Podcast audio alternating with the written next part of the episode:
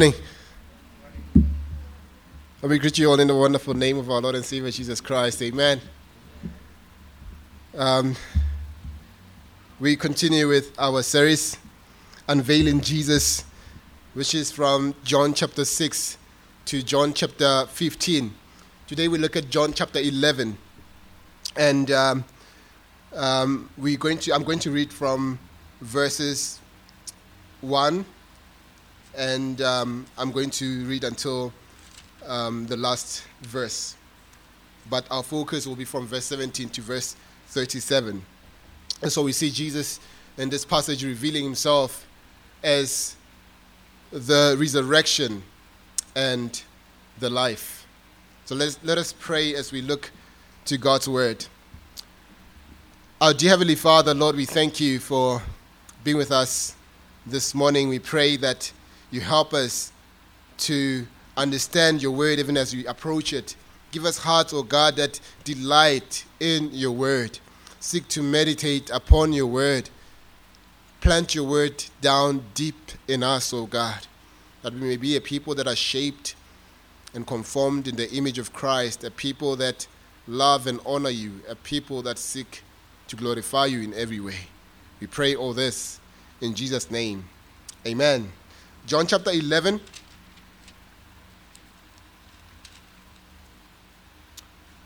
I'm reading from verse 1. This is God's word. Let us hear him. Now, a certain man was ill, Lazarus of Bethany, the village of Mary. And now, a certain man was ill, Lazarus of Bethany, the village of Mary and her sister Martha. It was Mary who anointed the Lord with ointment and wiped his feet with her hair, whose brother Lazarus was ill. So the sisters sent to him, saying, Lord, he whom you love is ill. But when Jesus heard, heard it, he said, This illness does not lead to death, for it is for the glory of God, so the Son of God may be glorified through it. Now Jesus loved Martha and her sister and Lazarus. So when he heard that Lazarus was ill, he stayed two days longer in the place where he was. Then after this, he said to the disciples, Let us go to Judea again. The disciples said to him, Rabbi, the Jews were, were, were the, the, Jews just were, were just now seeking to stone you. Are you going there again? Jesus said, Are there not 12 hours in the day? If anyone walks in the day, he does not stumble because he sees the light of this world. But if anyone walks in the, in the night, he stumbles because the light is not in him. After saying these things, he said to them, Our friend Lazarus has fallen asleep, but I go to awaken him. The disciples said to him, Lord, if he has fallen asleep, he will recover. Now, Jesus had spoken of his death, but they thought that he meant that he was taking rest and sleep. Then Jesus told them plainly, Lazarus is Lazarus has died. And for your sake, I am glad that I was not there so that you may believe. But let us go to him. So Thomas called the twin, said to his, to, to his fellow disciples, Let us also go, that we may die with him. Now, when Jesus came, he found that Lazarus had already been in the tomb for four days. Bethany was near Jerusalem, about two miles off, and many of the Jews had come to, to Martha and Mary to console them concerning their brother. So when, when Martha heard that Jesus was coming, she went and met him, but Mary remained seated in the house. Martha said to Jesus, Lord, if you had been here, my brother would not have died. But even now, I know that whatever you ask from God, God will give you. Jesus said to her, Your brother will rise again. Martha said to him, I know that he will rise again in the resurrection on the last day. Jesus said to her, I am the resurrection and the life. Whoever believes in me, though he die, yet shall he live. And everyone who lives and believes in me shall never die. Do you believe this? She said to him, Yes, Lord. I believe that you are the Christ, the Son of God, who is coming into the world. When she had said this, she went and called her sister Mary, saying in private, The teacher is here and is calling for you. And when she said it, she rose quickly and went to him. Now, when Jesus had not yet come into um, the, Jesus had not yet come into the village, but was still in the place where Martha had met him. When the Jews who were with her in the house, consoling her, saw Mary, saw Mary rise quickly and go out, they followed her, supposing that she was going to the tomb to weep there. Now, when Mary came to where Jesus was and saw him, she fell at his feet, saying to him, Lord, if you had been here, my brother would not have died. When Jesus saw her weeping, and the Jews who had come with her also weeping, he was deeply moved in his spirit and greatly troubled. And Jesus said, Where have you laid him? They said to him, Lord, come and see. Jesus wept. So the Jews said, See how he loved him? But some of, of them said, could, he, could not he who opened the eyes of the blind also have, op- also have kept this man from dying? I will leave it here for the sake of time. This is God's word. Now, let me ask you a question as we uh, consider what we just read. What comes to your mind when you think about death? What comes to your mind? Is it fear? Is it confusion? Or is it a sense of contentment and readiness? Or do you avoid the thought of death altogether? Not many like to think about death. And you can observe it today when people have elaborate funerals that look more like weddings than they are funerals. Or, or, they hire a comedian at a funeral, right? I've been to a funeral where they hired a comedian. The, the, the comedian makes people laugh and, and feel less um, like they are in a funeral. Or, or more commonly, you hear something like this We are not here to mourn, but to celebrate the life of so and so as if mourning was, as if mourning the loss of a loved one was a bad thing. We, we try so much, we, we try so many things, and, and so much to, to avoid talking or, or thinking about death. But, but, but, but the fact remains, whether we like it or not, death is a reality. Hebrews chapter 9, verse 27 says, it is appointed for man to die once, and after that comes judgment. And I have a feeling that that is the very reason why people are afraid of death. At the heart of that fear is because they don't know what to expect on the other side. They, they don't know what awaits them when the soul separates from the body and they have to give account before God. And that is a legit, legitimate concern. Because anyone who dies and uh, uh who dies will hear from the lips of our Lord one of two sentences. Either you will hear, Well done, good and faithful servant, or you will hear, Depart from me, I never knew you. So I believe it's important to have a well informed view of death and the afterlife. And in order to have that well informed view, we need to look at God's Word, at what God's Word says. We need the counsel of God's Word and, and praise the Lord. God, in His faithfulness, has spoken to us in clear terms that we can understand, we can appreciate, we can believe and rejoice in. Jesus, in His I am declaration here, as the resurrection and the life, in, in, in verses 25 and verse 27 gives us comfort in the presence of death. Comfort in the presence of death. I would like to pass by uh, many of the details of, of the death and, and burial of, of, of Lazarus here in order to highlight the, the significant factors which brought the comfort to Mary and, and, and, and Martha in the presence of death uh, of their brother Lazarus. So I'm not going to uh, um, um treat the passage in detail as a whole. I'm, I'm, I'm going to look at how they were comforted in the presence of death. So, Jesus here, we see three, three, three ways we are brought comfort by Jesus in the presence of death. Three ways we are brought comfort by Jesus in the presence of death. First of all, we are comforted by his presence.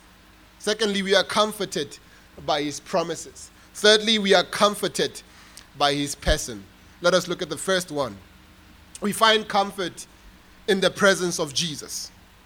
And more than any other factor here, it was the absence of Jesus at the time of the death of Lazarus which overwhelmed Mary and Martha.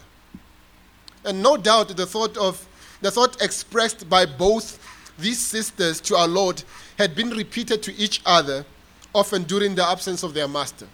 They said to him in verses um, 21 and verses 32 the same thing. Both of them are saying the same thing to him. They say, Lord, if you had been here, if you had been here, the, the, the mere presence of, of Jesus for them was sufficient to calm their troubled hearts. To, to calm their hearts when they grieved over the death of their brother Lazarus. It, it, was in his physical presence that he manifested his deep concern and sympathy over the suffering of his own. In verse 35, we see the, the shortest verse in the Bible that says, Jesus wept. And again, when you look at verse 33 and verse uh, uh, uh 38, we are told that Jesus was deeply moved in his spirit. Some have suggested that when you look at these passages, these two these, these passages that I just mentioned, verse 33, verse 38, verse 35, that we see the real humanity of our Lord revealed in his expressions of grief and emotion. But I would personally prefer to look upon this as a reflection of the deity of our Lord. When our Lord was deeply moved with the pains and sorrows of his children, it was not merely as a man, but as God himself. Uh, compassion is a divine attribute so, more so than a human one, God is deeply touched with our sufferings. It is not the ugliness of sin which brought our Lord to tears, no, nor was it the awareness of his coming death or the, the hypocrisy of those who stood by. Rather, Jesus was deeply moved by the sorrow of those he loved. Whether we suffer, uh, uh, whenever we suffer, our Lord is deeply touched. When you and I face the ugly realities of death, even today, we, we, we, we, we may be assured of the fact that we, we can find comfort in the presence of our Lord Himself. We, we, we know that He is near the brokenhearted. We, we know that He said in His Word I am with you always to the end of the age. We know that he said in his word, I will never leave you nor forsake you. So in this in those moments of great grief and sorrow, of great loss, of, of, of the reality of death, we can be comforted in the very fact that he is closer than a brother. He is a friend that loves more than any other. He is closer and he is present in our lives. So not only do we find comfort in his presence, but we also find comfort in his promise. We find comfort in his promise. And this brings us to the second basis of, of, of, of comfort in the presence of death. And, and, and that is the promise of our Lord when he said in verses 25 and verse 26. Look at verse 25 and 26. He says, I am the resurrection and the life, saying this to Martha. He who believes in me shall live even if he dies. And everyone who lives and, and believes in me shall never die. The, the promise of Jesus to these sisters, even at the time or, or- of the first report of the illness of Jesus, of, of Lazarus, was that his sickness was not to terminate in death. Look at verse 3 and 4. So the sisters sent to him, saying, Lord, he whom you love is ill. But, but Jesus says, but, but when Jesus heard, heard it, he said, This illness does not lead to death. It is for the glory of God, so that the Son of God may be glorified through it. So that the Son of God may be glorified through it. That, that, promise of the Master was a source of great comfort, even in his absence. But for us, the, the, the, the, the, that promise was forever guaranteed when our Lord Himself rose victorious from the grave. You see, if death could not hold Him, neither can it stand between us and Him. Our hope of life beyond the grave is grounded on His promise. And His promise is certain because of His power over death and the grave. That the, promise of, the promises of Jesus should be our greatest comforts. They, they should bring us joy to, to, when, when we, we have heavy hearts. That even in moments of, of great grief, the, the, the melody of our hearts will be standing on the promises of Christ, my King. Through eternal ages, let his praises ring. Glory in the highest, I will shout and sing, standing on the promises of God. Standing on the promises, I cannot fall. Listening every moment to the Spirit's call, resting in my Savior as my all in all. Standing on the promises of God. That must be the, the, the, song of our hearts in moments of grief. I, I am not saying that when we experience great loss, we don't grieve. Yes, we grieve, but we grieve with the reality knowing that Jesus Christ has promised to be with us. We know that his promises are true. We know that he cannot lie, nor can he break his promises. We are comforted in the midst of great pain, of great sorrow, and great loss. We have comfort in our Lord and we are standing on the promises of God. We know that His promises are a solid foundation, a foundation that cannot be shaken, that His promises will never fail. It doesn't matter how many promises you've heard in life, who promised to be there and they were not there. It doesn't matter who promised to do something for you and they did not do it. But our Lord, when He promises, the Bible says His promises are yes and amen standing on the promises of God, we can find comfort in the midst of great grief and pain. We, we do not only find comfort in His presence in our lives or comfort in the promises of, of Jesus Christ, we also find comfort in the person of our Lord. Comfort in the person of our Lord. Mary and Martha found comfort not only in his presence, but in his promises and in his person. The, the, the promises of our Lord to Mary and Martha was rooted in his person, in who he is. Jesus said to them in, in chapter 11, verse 25, I am the resurrection and the life. I am the resurrection and the life.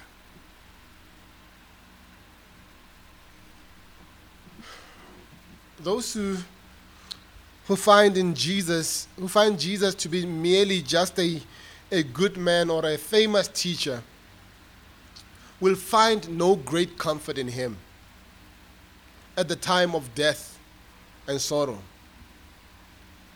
Perhaps the confession of faith that that is expressed by Martha here is even greater than that of Peter.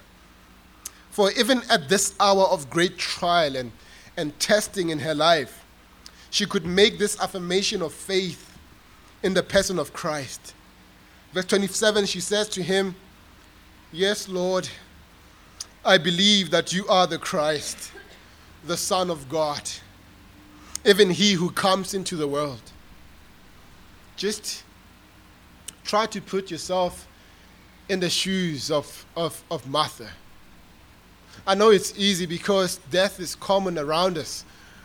It's easy to put ourselves in the shoes of Martha.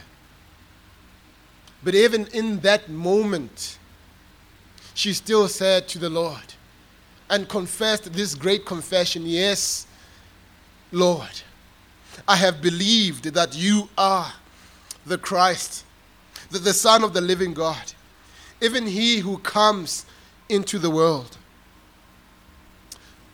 I wonder what your thoughts personally are in, in the face of great trial, in the face of grief, of, of sorrow. What, what are your thoughts about Jesus Christ? Are your thoughts shaped by the, the Word of God or, or the circumstances around you? Do you look at the circumstances and try to define God according to the circumstances that are there? Do, do you say because of these circumstances, then God is not good or, or God does not love me anymore? We have a tendency to do that. We, we have a tendency to think that because God loves us, then we must not meet trials and tribulations, that we must not meet sorrow and, and, and, and, and grief. We think that the love of God means the absence of trial. That is not the case. When we, when we look at this, the Bible says that Lazarus was he whom the Lord loved. In fact, the Lord let it happen. Look at verses uh, 5. It, it perplexes me. Verses 5 and 6. I, I, I, got perplexed when I, read, when I read this passage. Just look at verse 5 and 6. Now, now Jesus loved Martha and her sister and Lazarus. What do you expect after you hear this sentence? You expect that he went quickly to Judea, right? But look at the next sentence. So when he heard that Lazarus was ill, he stayed two more days, two days longer in the place where he was. He stayed. He stayed. But his staying does not mean his absence of love for these people. It has already been declared that he loves them. Right? And when the Lord when the Lord loves, he loves fully. He loves them. And he let the situation to happen. Our faith in God is tested more when we are facing trials and difficulty. The, the question is Does your faith in the Lord, in the midst of great trial and, and, and difficulty, shine bright or does it lose its strength in the sight, at the sight of trials? You see, those who have placed their faith in Jesus Christ as the Son of God come into the world to save sinners, the one who is the resurrection and the life. They, they, they need to have no fear in the presence of death. There is no reason to have fear when we face great trial. Yes, we have sorrow. Yes, we grieve. Those are gifts of God to express our love over the ones we have lost. Those are gifts of God that He gives us to grieve. But we not grieve as those without hope. We grieve in our hearts, yes, crying over the loss of the loved ones that we have. We, we, we cry, but when we cry, we, we, we, we do not cry as those without hope. We cry knowing that Jesus has promised in His Word that He is not ashamed to be called our God because He prepared for us a home. He, he is not ashamed to be known as our Lord because He is with us to comfort us and to keep us, to, to strengthen us and to be with us. He is with us